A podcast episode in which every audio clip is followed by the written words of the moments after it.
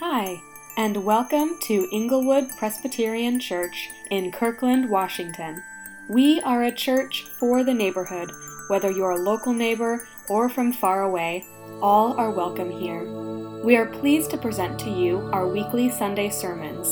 Our head pastor is James Cuman, and you can find more information about us on our website at inglewoodpc.org.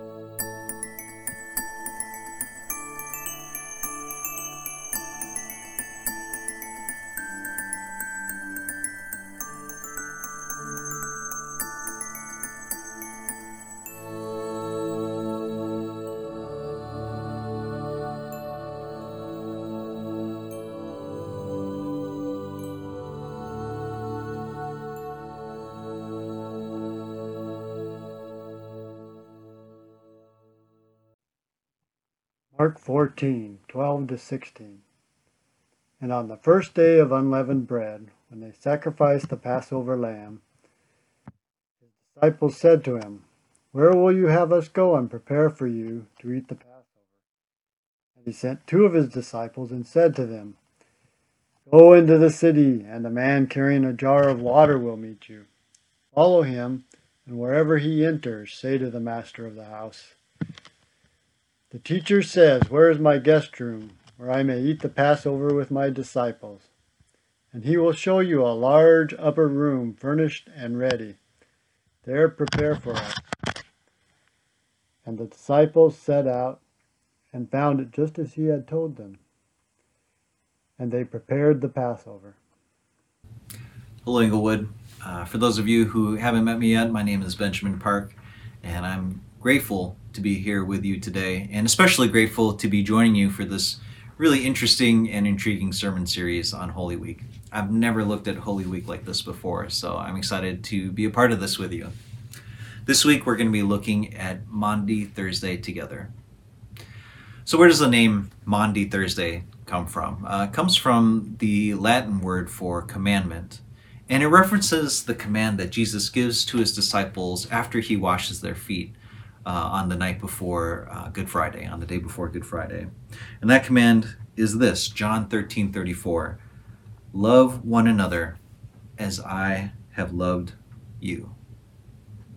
Now, I don't know about you, but for me, Maundy Thursday wasn't a big thing. In fact, I didn't even really know about it growing up as a Christian uh, until I went to seminary. Uh, you know, we knew Good Friday, uh, we usually did something for that. Of course, Easter was probably the biggest service of the year for us. But Maundy Thursday, it kind of got the short end of the stick. But, and I'm not just saying this because this is my week, I would argue that when we take the time to stop and reflect on what Jesus does and says on Maundy Thursday, what we find is that actually it's nothing less than the foundation and the lens through which we understand what Jesus does and says on Good Friday and Easter. Let's flesh that out a bit. So, we know that Jesus does and says a lot of things in the Gospels. So, what makes this commandment uh, to love others as He has loved us any different? When I was growing up, I uh, remember one day going to school, and a friend of mine uh, was wearing a bracelet and on that bracelet there were four letters WWJD. And I was like, well, what's that all about? And he explained it to me. And as soon as after he after he explained it to me, suddenly I noticed all these other kids at school who had the same bracelet. It seemed like overnight everyone had gotten this WWJD bracelet. Now, if you had somehow missed this fad, uh, what WWJD stood for and stands for is what would Jesus do? Now, I don't know who came up with this, I don't know where it all started, but what I do know is that one day I came to school and I saw those bracelets everywhere. It seemed like everyone had them. Now, as great of a thing as it is to reflect on what Jesus did and what Jesus might do in our day and age, there were some problems with those bracelets. And one of those problems is Jesus did a lot of things. So, how do you answer that question? What would Jesus do? One person might say this, another person might say that. one part of the Bible, Jesus is healing people and teaching, and another part of the Bible, he's tossing tables at the temple. How do we know which which of these things to focus on? How do we know which commandment to prioritize? Which teaching is the most important? There's a lot there. But the fact is, the answer is right in front of us. Of all the things that Jesus says and does, the command that Jesus gives on Maundy, Thursday, to love one another as he has loved us, it's the hinge on which the rest of his ministry turns. And the rest of Scripture supports this. First of all, this is what he chooses to focus on the night of his arrest, his last supper with his disciples. This is what he chooses to command them. And remember, earlier in his ministry, Jesus is actually approached by a scribe who asks this question What commandment is the most important of all? He puts it right there. And Jesus answers him directly. He says, You shall love the Lord your God with all your heart, soul, mind, and strength. And he quickly connects it to, You shall love your neighbor as yourself. And then later in 1 John, the apostle fleshes this out more, saying, We love because he first loved us. Those who say, I love God and hate their brothers or sisters are liars. For those who do not love a brother or sister whom they have seen cannot love God whom they have not seen. And this commandment we have from him whoever loves God must love their brothers and sisters also. This is why Jesus came to us. This is what his whole ministry has been about. He came to guide us into a life marked by love for one another. Now, some of you may be thinking, wait a minute, didn't Jesus come to give us eternal life? Isn't what his whole ministry was about? And I would say, yes, definitely. He absolutely came to do that. But let's think about what eternal life is. Is it simply just life extended for eternity? Or is it also life that is fit for eternity. A life that wouldn't be torture if it was extended, but would actually fill eternity. A life that goes beyond what our imaginations can fully grasp in our finite minds right now. Jesus came to show us the key to that kind of life. And it's right here in his commandment. The key is to love others as he has loved us. So, Maundy, Thursday, it's not just an afterthought in Holy Week. It's not just maybe a prelude to Good Friday and Easter. It's the foundation for those days. So, with this in mind, let's look once again at the passage and consider what it reveals to us about Jesus' commandment, this foundational commandment to love one another as he has loved us. And I'm going to give you the framework here of how we're going to look at this. First, we're going to look at the context of the passage. And then, second, we're going to look and see how this passage reveals two of the most deadly traps that catch us and sabotage our efforts to love one another. And then finally, we're going to dream together. So, first, the context. In Mark's account, after years of ministry, Jesus has finally arrived in Jerusalem and he's come with much fanfare. He has not kept a low profile. He is teaching publicly. Uh, and then, when night falls, they the disciples leave the city and actually stay outside the city, basically camping, sleeping out under the stars. And this is not a problem usually. I mean, this is how most of the time they've spent with Jesus has gone, except they are approaching the Feast of Unleavened Bread, which begins with the Passover. And here's why this is a problem.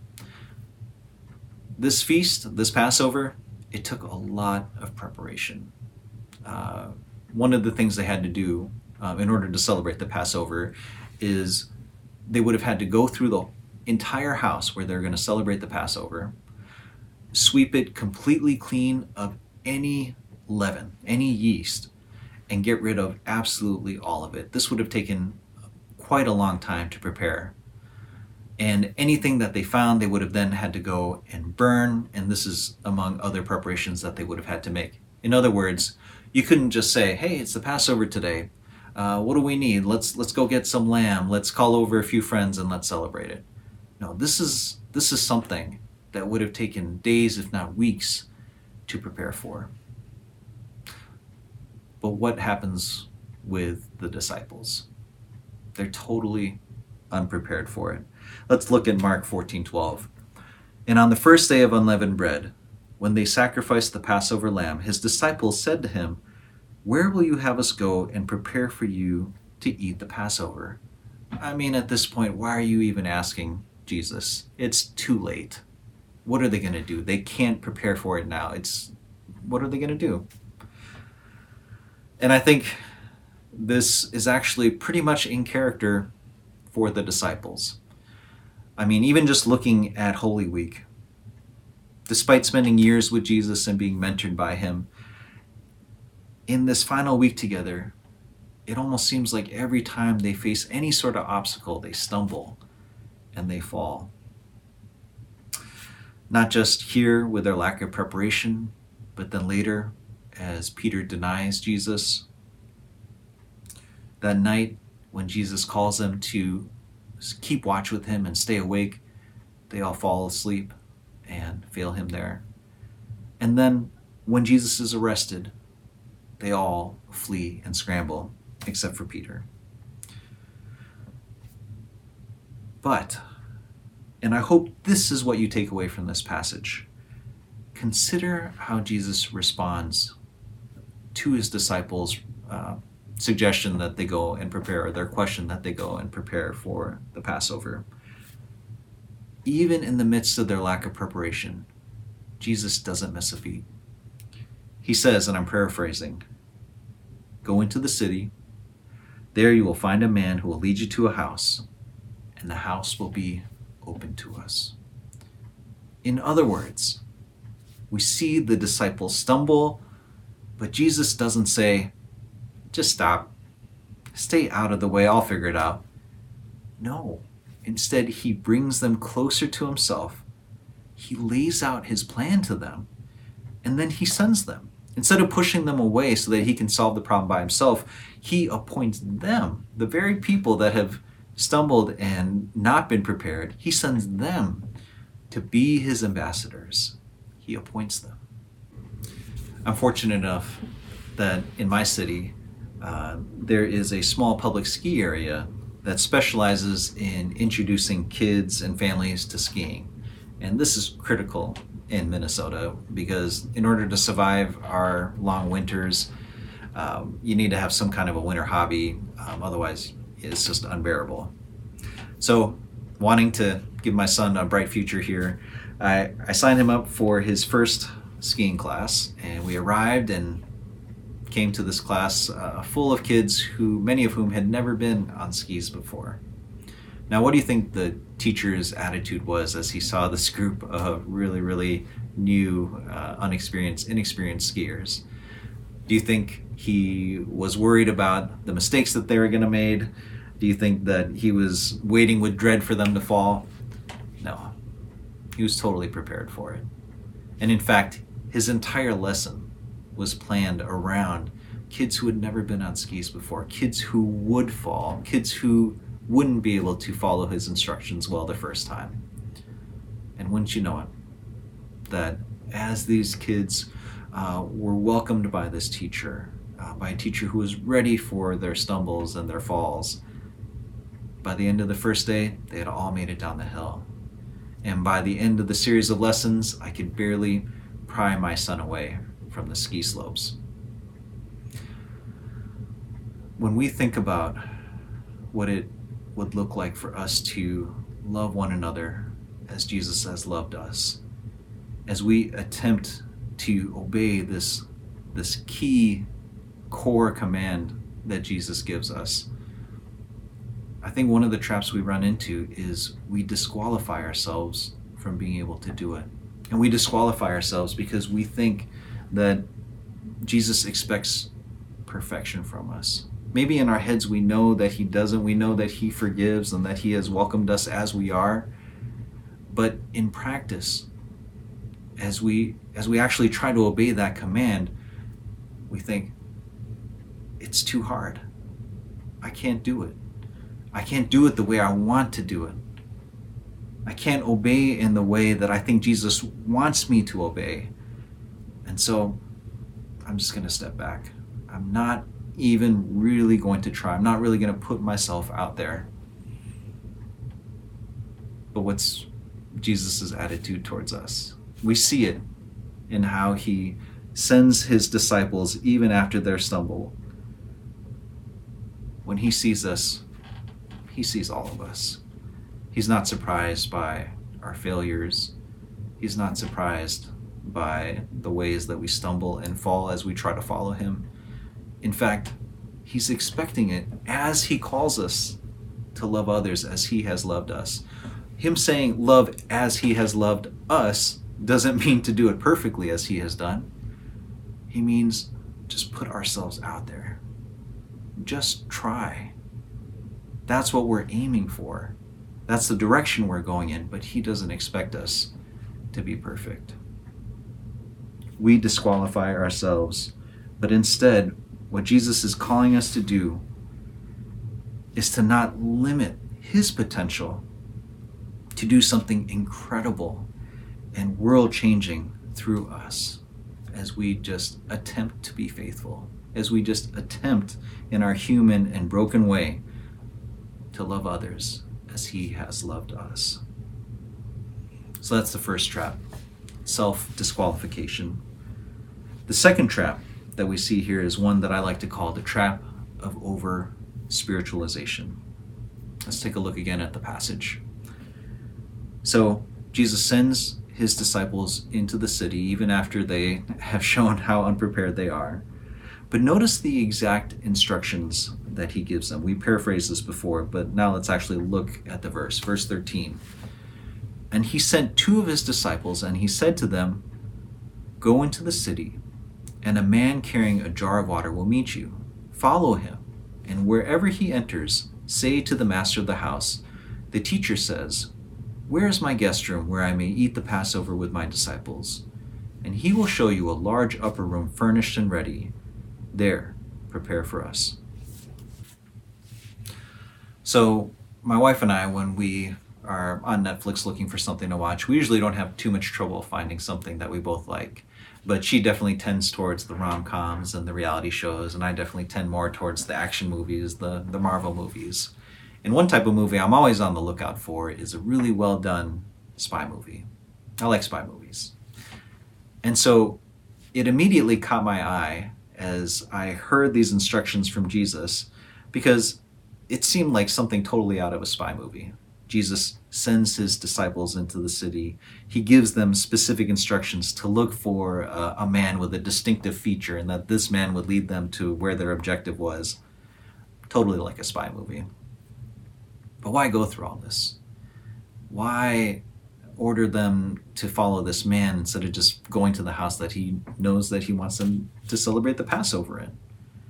Well, one effect of telling the disciples to look for this man is that it brings their attention and ours to who this man is. Why is he carrying this jar of water? Who is he? And as we ask that question, we see something pretty dark about this entire situation. First of all, this man was likely a slave. The job of carrying water was a menial task. It was uh, something that just had to be done in order for daily life to be lived. And so, this man uh, with this menial job, he was likely a slave. And that meant that the house that Jesus was sending his disciples to get ready for uh, them to celebrate the Passover in was the home of a slave owner. They were going to celebrate the freeing of the Israelites out of slavery from Egypt in the home of a slave owner. In a home where one human had the power over another human to order him to daily fetch his water for him. I don't think this is an accident. I don't think Jesus puts a spotlight on this man by accident. He does this because he wants to couch his command, this, this key core command to love one another as he has loved us, directly in the reality of what it meant to live in Jerusalem, of what it meant to live in first century Israel, with all of its brokenness, with all of its mess, with all of the ways that humans did the opposite of loving one another. It was into that reality Jesus made his command and showed his disciples that the way of life that he wanted them to lead was a life marked by loving one another as he has loved us. Here's what this passage shows us. This is the trap that this passage reveals to us. It's the trap of over spiritualizing Jesus' love and by extension, his command to love one another. Over spiritualizing is something, it's a trap that has ensnared the church over and over. Time and time again, the church has found it easier to distance itself from the world and try to focus on obeying Jesus in its own bubble. Even today, many followers of Christ are tempted to gloss over the deep brokenness and destruction in our world and instead just focus on our personal relationship with Him or just focus on the life to come. Now, don't get me wrong. Uh, our relationship with Jesus, walking with Him personally, uh, it is a precious, precious thing. It's a precious gift that He gives to us. But He wants to walk with us in the here and now. He wants to walk with us in the reality of our world, not somehow detached from us.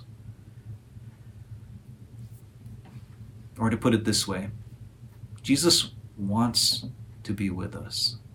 He wants to be in the midst of those times when someone is unexpectedly taken away from us.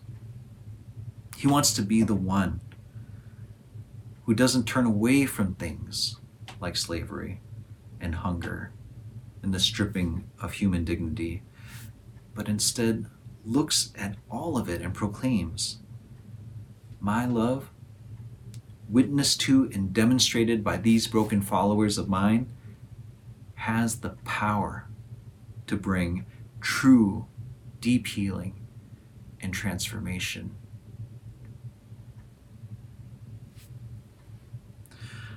So let us not fall into the trap of over spiritualization. Let us not over spiritualize Jesus' command to love one another. Instead, let us dream big. Let us consider how something so simple as loving others as Jesus has loved us is exactly the catalyst that God wants to use heal this world that He loves so much.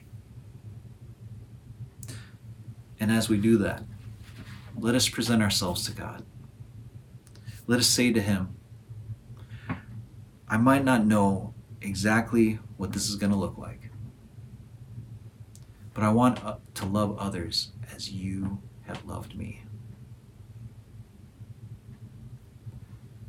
And as we dream together about what this could look like, let us not forget that the one who gave us this command could not be kept in the grave, but now sits at the right hand of the Father, advocating for us, leading us, calling us forward.